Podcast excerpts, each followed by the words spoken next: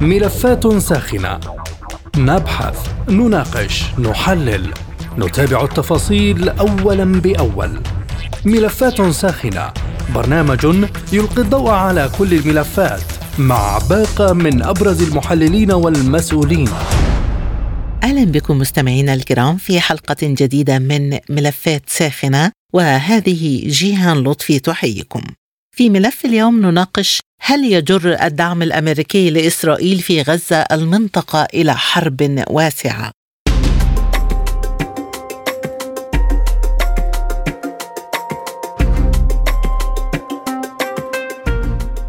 قال رئيس هيئة الأركان العامة للقوات المسلحة الإيرانية اللواء محمد باقري إن الدعم الواسع الذي تقدمه أمريكا بما فيه تأمين الأسلحة والذخيرة الثقيلة لإسرائيل سيعقد الأوضاع. ونقلت وكالة التسنيم الإيرانية عن باقري قوله إن الدعم الواسع النطاق الذي تقدمه أمريكا بما في ذلك تأمين الأسلحة والذخيرة الثقيلة للكيان الصهيوني على حد تعبيره بمثابة مشاركة الحكومة الأمريكية في جرائم هذا الكيان. واعتبر ذلك سببا لتعقيد الأوضاع في غزة وحذر من عواقبه. يأتي ذلك بعد ساعات من تعرض قواعد أمريكية في سوريا والعراق لهجمات صاروخية محدودة فضلا عن هجمات متقطعة ينفذها حزب الله من الجنوب اللبناني ضد أهداف إسرائيلية. فهل يجر الدعم الأمريكي لإسرائيل في غزة المنطقة إلى حرب واسعة؟ حول هذا الموضوع تدور نقاشاتنا في ملف اليوم من ملفات ساخنة. البداية مع خبير الشؤون الأمريكية من القاهرة الكاتب الصحفي الأستاذ عاطف الغمري. أهلا بك أستاذ عاطف ضيفا معنا عبر أثير سبوتنيك. بداية ما هو تفسير حضرتك لهذا الدعم الأمريكي غير المسبوق لإسرائيل في غزة هذه المرة؟ وسؤال حلقة اليوم هل يجر هذا الدعم المنطقة إلى حرب واسعة؟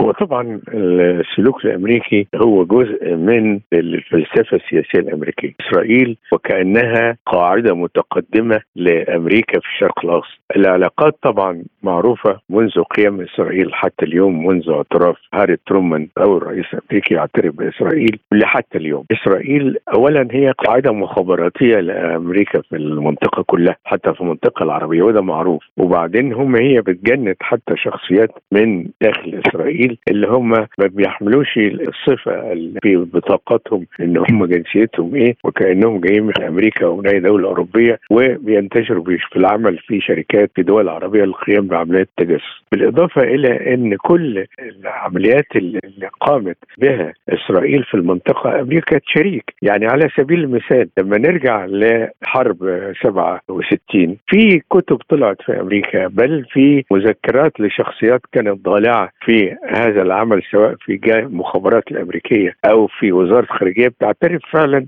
إن الحرب قامت في شهر يونيو إن من أول شهر مايو وهناك تنسيق ما بين الرئيس جونسون وبين إسرائيل للتجهيز لعملية حرب 67 وطبعا ده على طول السنين وأمريكا بتسلح قوى الأسلحة. وزي ما وصلنا مثلا إلى حرب 73 الجسر الجوي اعترف به وزير الدفاع الأمريكي في اجتماع اللي عقد في واشنطن وأنا كنت موجود فيه حضرته كمراقب اللي هو مرور 25 عاما على حرب 73 وكان المشاركين فيه هم اللي كانوا صناع القرار في أمريكا في هذا الوقت اللي هو وقت 67 واعترف وزير الدفاع الأمريكي بأن مثلا الجسر الجوي ابتدى يقوم على الاتجاه إسرائيل وحتى لما لحقوش يغيروا الإشارات أو العلامات الموجودة على الطيارات وعلى الدبابات والمدفعية وغيرها بانها إسرائيلية لأنها خرجت من المخازن الأمريكية مباشرة وهي لسه عليها علامات أمريكا. فطبعا وكأن أمريكا مش بس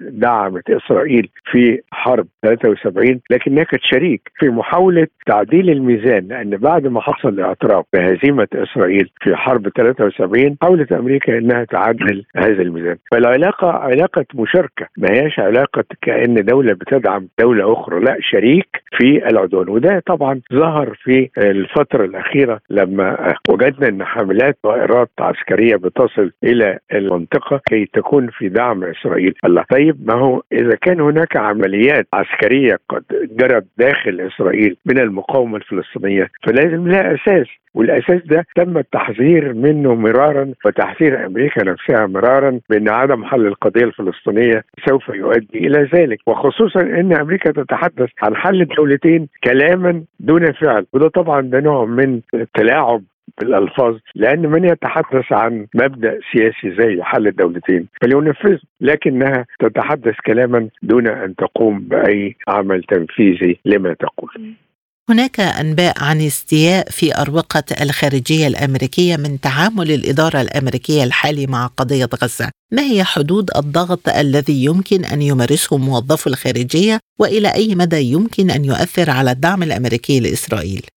لا هم أقلية الحقيقة. يعني فعلا في ناس انسحبوا من وزارة خارجيتهم أو استقالوا وتركوا العمل في الخارجية رفضا لهذا التأييد الأعمى لإسرائيل. وفي طبعا مجموعة يمكن حوالي ستة سبعة من أعضاء الحزب الديمقراطي في البرلمان أو في الكونجرس برضه أصدروا بيان انهم بيرفضوا السياسة الأمريكية تجاه إسرائيل.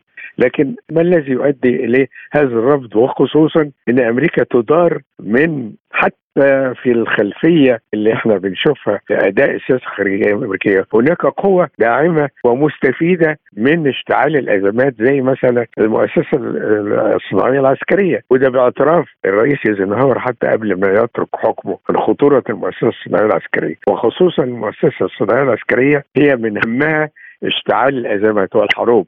في مناطق العالم لأن ده بيؤدي إلى زيادة مبيعاتها انتاجها المستمر من السلاح. ف... ودي طبعا المؤسسة الصناعيه العسكرية ما بتشتغلش لوحدها ده شريكة لما يسمى بالامبراطورات الاقتصادية في أمريكا. وهناك حتى تداخل أو تمازج ما بين الاقتصاد العسكري والاقتصاد المدني في أمريكا. فدي أمريكا دولة جواها برضه نوازع عدوانية ده بتؤدي بها إلى إشعال حروب واتخاذ سياسات تجاه القضايا العادلة التي تحاول أن تجعل السلام يستتب في مناطق العالم. من جهة أخرى أستاذ عاطف الرئيس الأمريكي يواجه مشكلات مع الكونغرس. فيما يتعلق بالموازنات والمخصصات المالية الخارجية برأيك هل يمكن أن يؤثر موقف الكونغرس على سياسات الرئيس في غزة؟ موقف الكونغرس كان يمكن أن يؤثر لو أن هناك أغلبية بتنتمي للأحزاب وإن الأحزاب لها موقف. لأن إحنا زي ما شفنا برضه في الفترة الأخيرة سواء في حرب أوكرانيا ثم في العدوان أو ما تقوم به إسرائيل من عدوان على غزة إن المواقف بالنسبة لأعضاء الكونغرس أو مواقف الأحزاب ما هيش مواقف قاطعة أو حاسمه ممكن أن تظهر بعض أصوات صحيح رافضة لكن يتصل بذلك موقف الإعلام. يعني مثلا في صحفيين أمريكيين كتبوا فعلا بيرفضوا هذه الازدواجية في التعامل الأمريكي مع الأحداث في الخارج ومنها ما جرى في غزة. لكن ما الغالبية؟ الصحافة الأمريكية غير كده لأن الصحف الأمريكية برضه مرتبطة بالقوى الاقتصادية اللي بتملكها أو بتديرها أو بتمول إعلاناتها. وده طبعا بيؤدي طبعا للمصلحة عندها في الاستمرار في ازدواجيه المواقف من القضايا العادلة لدرجة حتى زي ما إحنا شفنا إن منظمات حقوق الإنسان في أمريكا نفسها ابتدت تتهم كل يعني مثلا الكونغرس الأحزاب الصحافة بأنها منحازة إلى قضية طبعا غير إنسانية بما يحدث في غزة مثلا ومجرد تأييد نظري لأمريكا للمساعدات الإنسانية وغيرها لكن الدعم للعدوان العسكري الأمريكي لإسرائيل ما زال موجودا. البيت الأبيض صوب موقفا للرئيس بايدن بشأن تأييده لتأجيل العملية البرية في غزة بحجة أنه لم يسمع السؤال. برأيك هل هناك تضارب في السياسات في أروقة البيت الأبيض؟ ما في شك إن أصوات لها مواقف بس دي أقلية زي ما قلنا. يعني في ناس ممكن إن يكونوا رافضين للتورط في هذه العملية خشيه التأثير على مصالح أمريكا في مناطق العالم وخصوصا في الشرق الأوسط. الآن لأن طبعا زي ما هم شايفين الشعوب حتى العربية في مظاهراتها انتشرت من كل الدول العربية من الخليج حتى شمال إفريقيا. فهناك طبعا مخاوف لدى البعض من صناع القرار. وحتى في مجلس الأمن القومي الأمريكي من إن النتيجة سوف تكون ضد مصالح أمريكا في المدى الطويل في المنطقة بل في المدى القصير كمان. فطبعا الأصوات دي موجودة لكن القوى المسيطرة على التحالف الأعمى مع العدوان الخارجي طبعا ما زالت موجودة ومسيطرة في أمريكا لأن ده نهج سياسي أمريكي مستمر وقديم. شهدنا مشاركة ضعيفة للولايات المتحدة في مؤتمر القاهرة الدولي للسلام، كيف تقيم هذا الامتناع عن الحضور رفيع المستوى؟ وهل يمكن أن يؤدي إلى تقويض جهود القاهرة لخفض التصعيد؟ دعوة أمريكا أو غيرها من الدول الأوروبية المؤثرة لحضور المؤتمر ده كان أساسي لسبب إنك أنت بتدعو لمؤتمر للسلام ولعل القضية وإزالة الأسباب التي أدت إلى الانفجارات الأخيرة هناك وإلى العملية العسكرية للمقاومة داخل إسرائيل. هنا في جذور للقضية أنت عايز بتدعو في المؤتمر لحل جذور القضية لمنع تكرار ذلك مرة أخرى ولكي جلب السلام إلى المنطقة ولتطبيق المبادئ المعلنة نظريا من أمريكا عن حل الدولتين. طبعا المفروض أن تكون أمريكا طالما إنها تدعو كل فترة إلى إنها متمسكة بحل دولتين، النتيجة تشارك تشوف إيه الأسباب التي أدت إلى ذلك ثم تجاوزها والتخلص منها، فكون أمريكا ما تجيش يعني أنت لا تدعم فرصة تحقيق السلام، في نفس الوقت طبعا امتناعها عن الحضور. آه، ده ممكن إن هو طبعا بيشكل نوع من الدعم لموقف الأمريكي النظري اللي وصفه أمريكان. حتى مجلس العلاقات الخارجية في أمريكا قالها كده قال لك أمريكا تقول ولا تفعل. ففعلا هي فعلا كده السياسة الأمريكية. أن أقول لكن لا أفعل. من القاهرة الكاتب الصحفي خبير الشؤون الأمريكية الأستاذ عاطف الغمري. كنت معنا. شكرا جزيلا على هذه الإضاءة الثرية.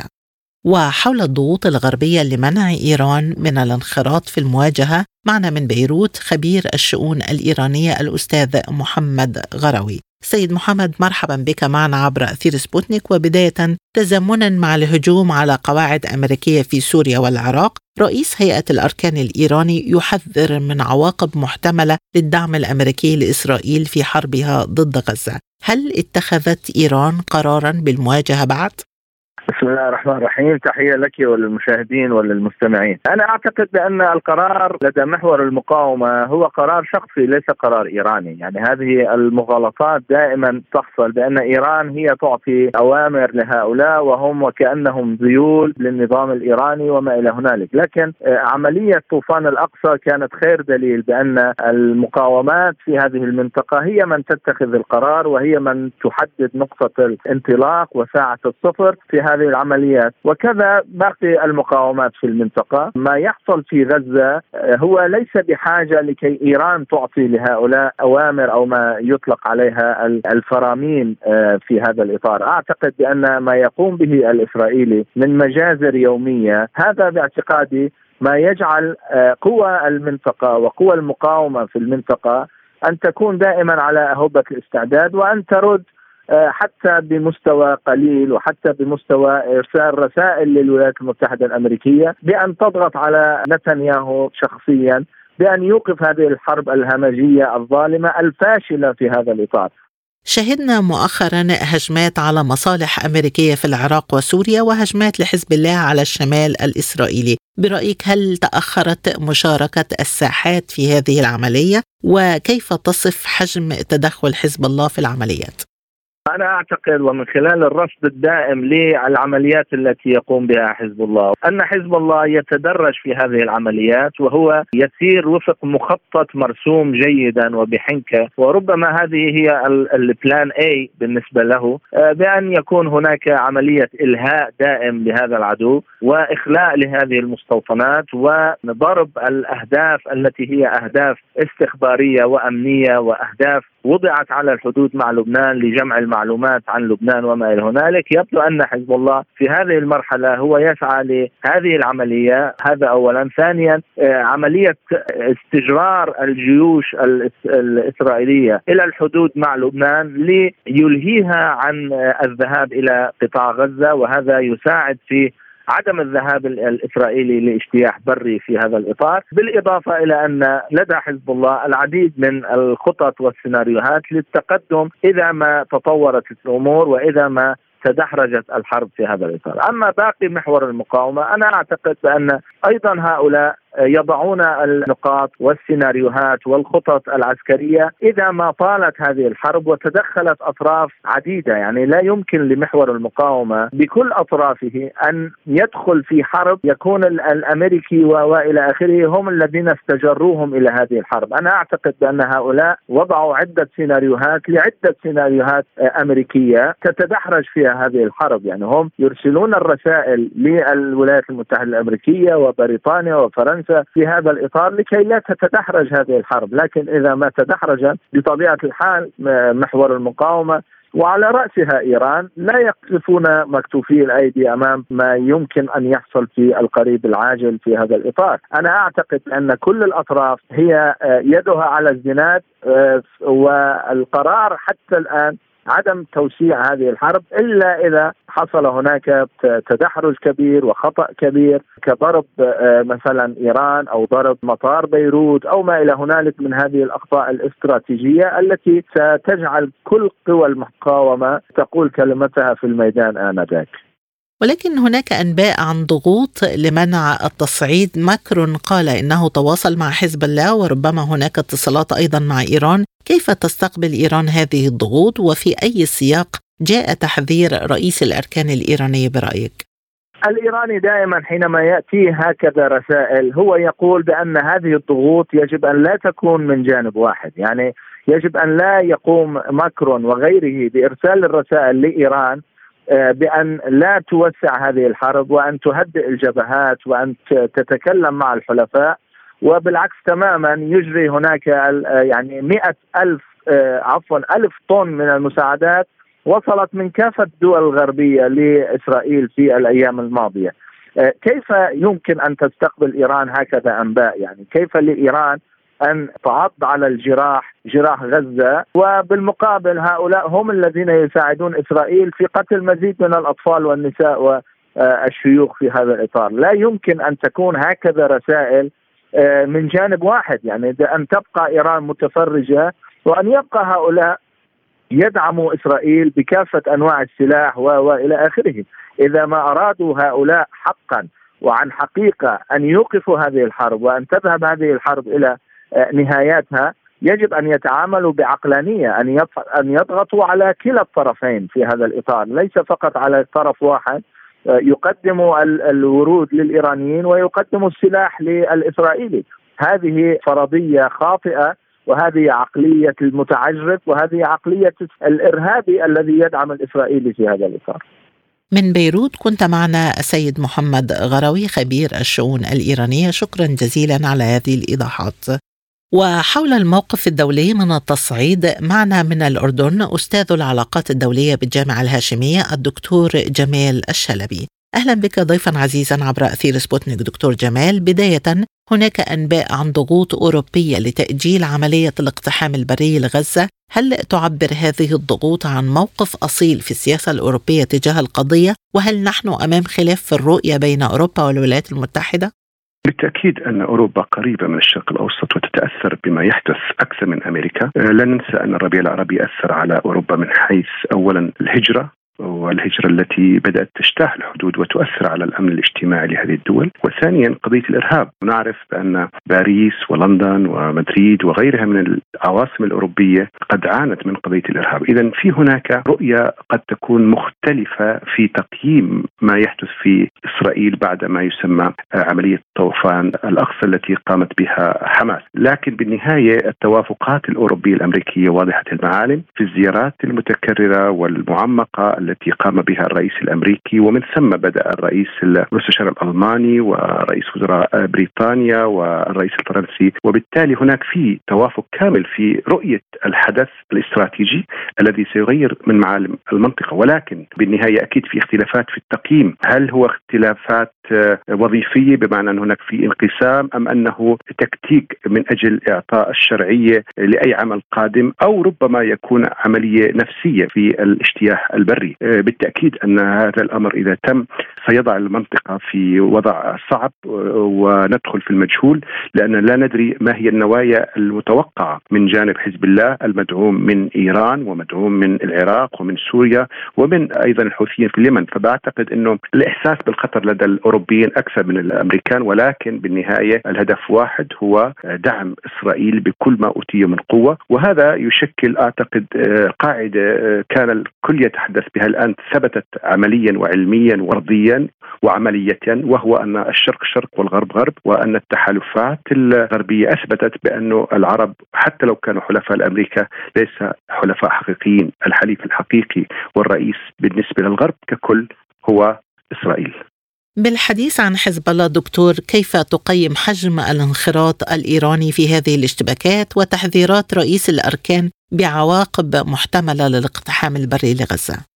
حزب الله يدرك تماما بأن إسرائيل آه، إذا استطاعت أن تحجم وأن تنهي الوجود آه، المسلح والوجود العسكري في غزة قد تكون المرحلة الثانية هي مرحلة تدمير القوى والإمكانيات المتاحة لدى حزب الله، من هنا لا تسمح القيادة الإيرانية لانها تعتبر آه، حزب الله ورقة سياسية ورقة عسكرية بيدها من أجل الضغط على أمريكا ومن أجل التبادل المصالح فيما بينها، فبالتالي أنا بظن إنه ليس لصالح الآن حزب الله أن يترك الشقيق الآخر في المنظمات الإسلامية وهي حماس لأنه الدور القادم لها، هذه نقطة، النقطة الثانية أظن أنه إذا كان هناك في محور على مستوى الإقليم وعلى مستوى العالم رأس الحرب هو حزب الله، فبالتالي بالتأكيد أن إيران من مصلحتها أن تبقى في حالة تأهب وفي حالة احتكاك وفي حالة مشاركة وفي حالة اشتباك مع إسرائيل، قد يدخل هذا في إطار حرب النفسية التي تقوم بها إسرائيل من ناحية وأمريكا ومن ناحية أخرى إيران، إيران تقول منذ اللحظة الأولى إنه إذا تطور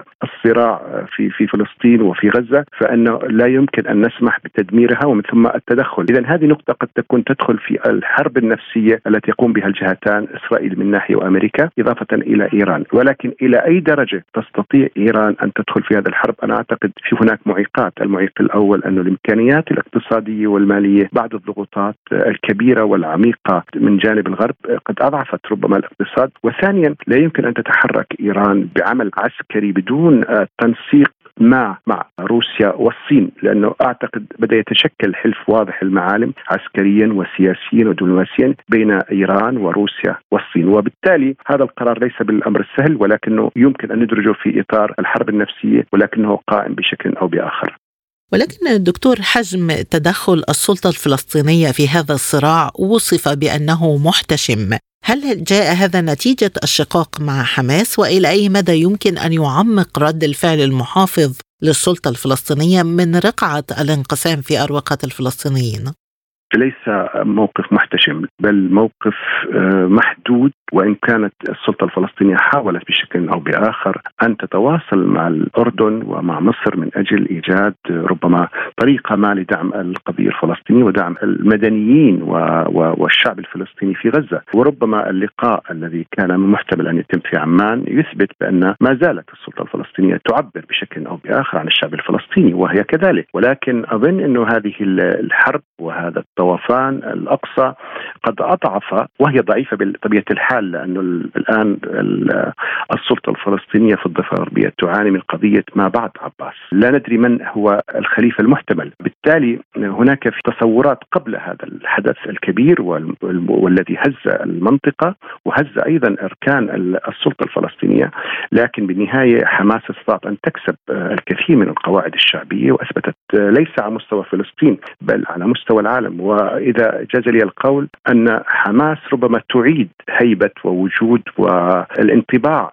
السائد عن الأخوان المسلمين بعد الضربات الموجعة التي حصلت عليها الأخوان المسلمين. اليوم تعود إلى الواجهة، فبالتالي هذا الإحساس بالدور القائم والدور المتقدم لحماس أعتقد أنه سيضعف بشكل أو بآخر منظمة التحرير الفلسطينية، خاصة وأنها تعيش في مرحلة انتقالية بين عباس وما بعده، لكن بالتأكيد أن الحضور الدبلوماسي ربما هو أكبر بكثير من الحضور السياسي والعسكري والمادي الذي تقوم به منظمه التحرير الفلسطينيه أو السلطة الفلسطينية الحضور عبر الأمم المتحدة. ممثل فلسطين. الحضور بما يقدمه الرئيس عباس أيضا في الحوارات والنقاشات والمكالمات الهاتفية بين الرئيس عباس وبقية دول العالم. فبالتالي أنا بظن ما زالت إلى الآن رغم كل ذلك منظمة التحرير الفلسطيني بقيادة رئيسها السيد محمود عباس قادرة على أن تلعب دور دبلوماسي مهم ولكن بشكل عام بشكل عام أقول بانه آه، منظمة التحرير الفلسطيني والسلطة الفلسطينية دورها بشكل عام محدود ومحدود جدا. ليس من وجهة نظر اكاديميه وبحثية ولكن أيضا من وجهة نظر شعبية وربما حزبية داخل السلطة الفلسطينية وداخل الشعب الفلسطيني حماس أفرجت عن رهائن حتى قبل دخول المساعدات لغزة، كيف تقيم هذه الخطوة؟ وهل نحن أمام منحنى هابط لوتيرة التصعيد؟ يعني بالتأكيد أن حماس آه، يراد شيطنتها بالحديث عن دعشنه حماس ودعشنه الفعل الداعشي. وقد نجح في البداية الإعلام الغربي والأمريكي والأوروبي بتشبيه وبمحاوله هناك في خطف وفي هناك في هجوم وهناك في استخدام خاطئ للأسرى آه، اعلاميا. ولكن حماس تريد أن تثبت بأنها منظمة وحركة جهادية إسلامية لديها قيم ولديها آه، أخلاق تختلف كثيرا وتماما مع داعش هذه النقطة. النقطة الثانية الأسرى بشكل عام في كل الحروب بما في هذه الحرب هي ورقة ضغط. لا ننسى أن هناك حوالي 6000 إلى 8000 أسير فلسطيني. وفي كل مرة تستطيع حماس أو القوى المقاومة الأخرى الجهاد وغيرها أن تحصل على أسير تستطيع أن تبادله بمئات وربما بآلاف الأسرى الفلسطينيين الذين يقبعون في السجون الإسرائيلية. فبالتالي قضية الأسرى هي قضية مركزية في هذا الصراع لأن الهدف هو إطلاق معظم الأسرى وقالوها بصراحة. يعني القيادة في حماس قالت نريد أن ننظف ونريد أن نطهر السجون الإسرائيلية من الأسرى الفلسطينيين. فبالتالي أكيد أن هذه ورقة ولكن في ورقة أخرى تستخدمها حماس في هذا الاتجاه وهي أنها تحاول أن تعطي انطباع بأن هناك في حلفاء لها يستطيعوا أن يلعبوا الدور. أعتقد تركيا تستطيع أن تلعب دور وسيط من أجل إطلاق بعض الرهائن. قطر قطر اللاعب الأساس لأنه القيادة موجودة في الدوحة وهي يعني تنقل معلوماتها وتنقل ربما أوامرها وإرشاداتها للحركة وتمثل بشكل أو بآخر الفعل الدبلوماسي لحركة المقاومة. حماس أرادت أن تعطي ميزة لقطر في أن تتوسط وأن تحاول أن تتوسط لدى هذه القوة من أجل إخراج أو السماح لأسيرين إلى هذه المرحلة ولكن بالنهاية بالنهاية هي تستخدمها كورقة من أجل إعطاء الشرعيه لذاتها كورقة سياسية وثاني إعطاء إعطاء القوة لحلفائها وبانهم يستطيعوا أن يلعبوا دور. وهذا ما يحتاجه الغرب في ظل عدم وجود تواصل حقيقي بين هذه الدول الكبرى الدول الأوروبية وأمريكا وحماس. أخيرا دكتور سؤال حلقة اليوم. هل يجر الدعم الأمريكي المفتوح لإسرائيل في غزة المنطقة إلى حرب مفتوحة؟ أعتقد ليس من صالح أمريكا ولا من صالح الغرب أن ندخلوا في حرب، اولا لديهم مشكلة وأزمة خطيرة وربما تؤثر على النظام الدولي ككل في أوكرانيا، وهناك دعم كامل مالي وعسكري. وإذا انتقلنا إلى مرحلة الصراع في الشرق الأوسط فهذا قد يعني يضيع كل الجهود التي حاولوا فيها منذ أكثر من سنتين في مواجهة القطب الجديد وهو روسيا. ثانيا الرأي العام العالمي لا يحتاج إلى مشكلة ومصيبة وحرب حرب أخرى في المنطقة، وثالثا اظن إنه هناك في خطر آه، إذا دخلت آه، أمريكا ودعمت بشكل قوي إسرائيل آه، في حرب، لا أحد يتوقع ماذا سيحدث وما هي النوايا الإيرانية، وإيران لن تبقى وحيده كما قلت لديها فلنقل مخالب في الشرق الأوسط سواء في لبنان، في العراق، في في اليمن حتى. وهناك كان في هناك اشتباك أو فلنقل ضرب من هذه المناطق تجاه إسرائيل ولكن استطاعت القوات الأمريكية أن تحدها، فأعتقد إنه لا أحد لا الأمريكان الامريكان ولا الأوروبيين ولا حتى الإيرانيين يرغبوا، ولكن هذه الحرب دائما آه، تأتي من أجل الضغط وبالتالي لا أحد يريد أن يدخل في حرب عالمية ثالثة تؤذي الجميع، ليسوا مستعدين لها لا على المستوى السياسي ولا على المستوى المالي ولا على المستوى العسكري. بحديثي إلى أستاذ العلاقات الدولية من الأردن الدكتور جمال الشلبي. نكون قد وصلنا لختام حلقة اليوم من ملفات ساخنة. وللمزيد من المتابعة زوروا موقعنا على الإنترنت سبوتنيك dot A مستمعينا بهذا نصل وإياكم إلى نهاية هذه الحلقة من برنامج ملفات ساخنة. طابت أوقاتكم وإلى اللقاء.